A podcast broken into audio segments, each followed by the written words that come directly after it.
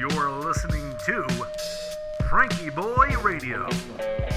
that the only thing we have to fear is fear itself. Letting America take a deep breath. Good evening, ladies and gentlemen, and welcome to episode 107 of FrankieBoi Radio. I'm your host, Josh Urban.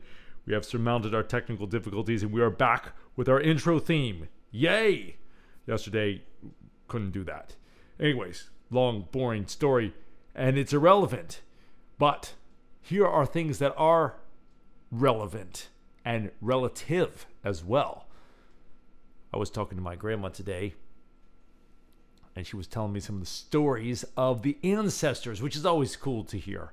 Even if it's immediate ancestors, I always like hearing stories about the past to see where I came from, where people came from, and to give inspiration. Because, I mean, you know, I, I keep getting discouraged lately, as a lot of my friends have been getting discouraged, my friends of all ages, because the times are difficult.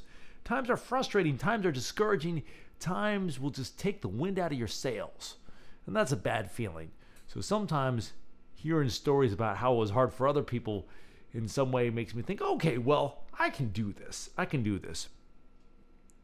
So this, uh, I guess this thought first occurred to me maybe about a year ago or something. I was driving my car and I pressed a button on the steering wheel and said, call Grandma Kay. And my phone automatically dialed and I got in touch with my grandma and she was telling me stories of how uh, during the war, everything was rationed and you were dealing with margarine instead of butter and the margarine would come with a capsule of dye and you'd have to knead the whole thing to make it sort of look palatable and i thought okay well i'm pretty soft. I'm just putting a pushing a button on my steering wheel and automatically magically going through space talking to my grandmother. And here you know they had to make margarine look sort of real.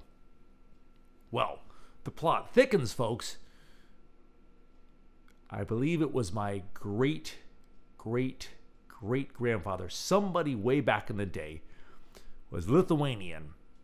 A lot of my my dad's side of the family is all Lithuanian, and he was Lithuanian.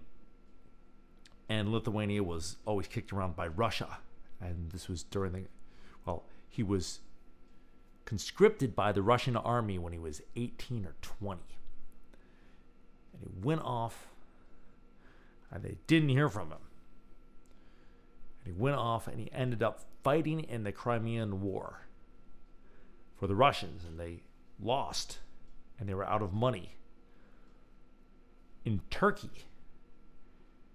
So he walks home, and everybody had assumed he was dead. He walks in the door. He's 40 years old. He left when he was 18 or 20. I'm home. My grandma said, to me today. She goes, and he had eight children. You see, there's still hope for you. I laughed and I laughed and I choked and I laughed, I choked and I coughed. I was driving and I was coughing. And was like, You really choked on that one. I said, Yeah, yeah, yeah, I know. 20 some years in the Russian army. So then, when his son was coming of age, the clouds of war were brewing again on the horizon. And so his wife, that would be my great great great grandma, urged her son to go to America. And he did. And I don't think he ever saw his parents again He came over here to a new land on a nasty boat. Probably couldn't speak English until he got here.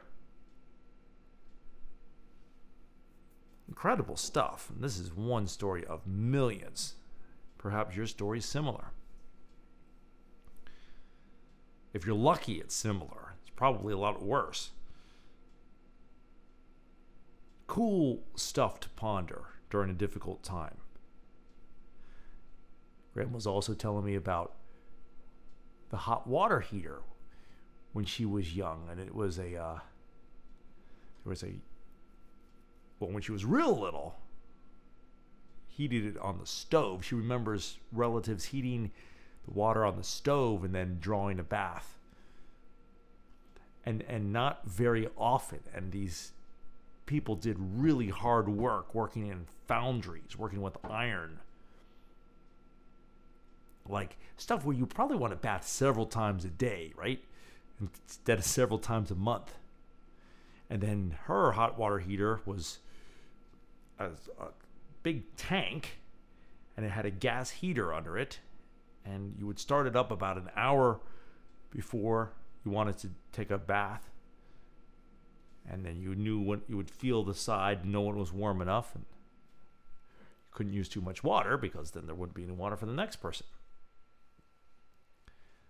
Obviously, hot water heaters are a modern convenience, but I didn't even realize that. And I'm not saying today isn't difficult, but when I think of my family doing this stuff back in the day, gives me encouragement to carry on and also to appreciate the washing machine I just heard in the other room automatically go, go to a stop in the next cycle. Good good stuff to keep in mind. So I wanted to share that cool little tidbit with you. And then uh, one of my other relatives was a was a coachman for one of a Russian nobility, and apparently I think this was during the the communist revolution. The nobleman told him, "Look, get out of here," and he helped him get himself out of there. And I, I he had my ancestor had a child who was sick, and his wife was pregnant, and they went on board the ship. And they probably weren't supposed to do that because if you were sick, you probably weren't. You know, just think of all the masks and all the COVID stuff, right? and got out of there, and the nobleman died in the revolution. Think of the movie when all the, you know, all the stuff is happening, and there's just a little side scene when the, when they tell the coachman, "Go, go, save yourself, get out of there." And all these years later, here's a descendant of that coachman talking to you this evening. I tell people basically came from Uber drivers. Just never know where things will lead. Cool stuff to think about. Grandma, I hope I got that relatively right. I told her I'd send her this link. Anyway, that's your stories for this evening. And now, are we ready to do our deep breathing? Hope you enjoyed the instrumental session yesterday. Let's go ahead and breathe in through your nose and out through your mouth.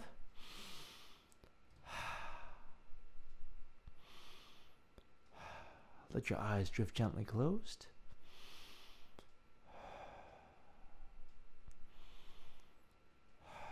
And let us begin.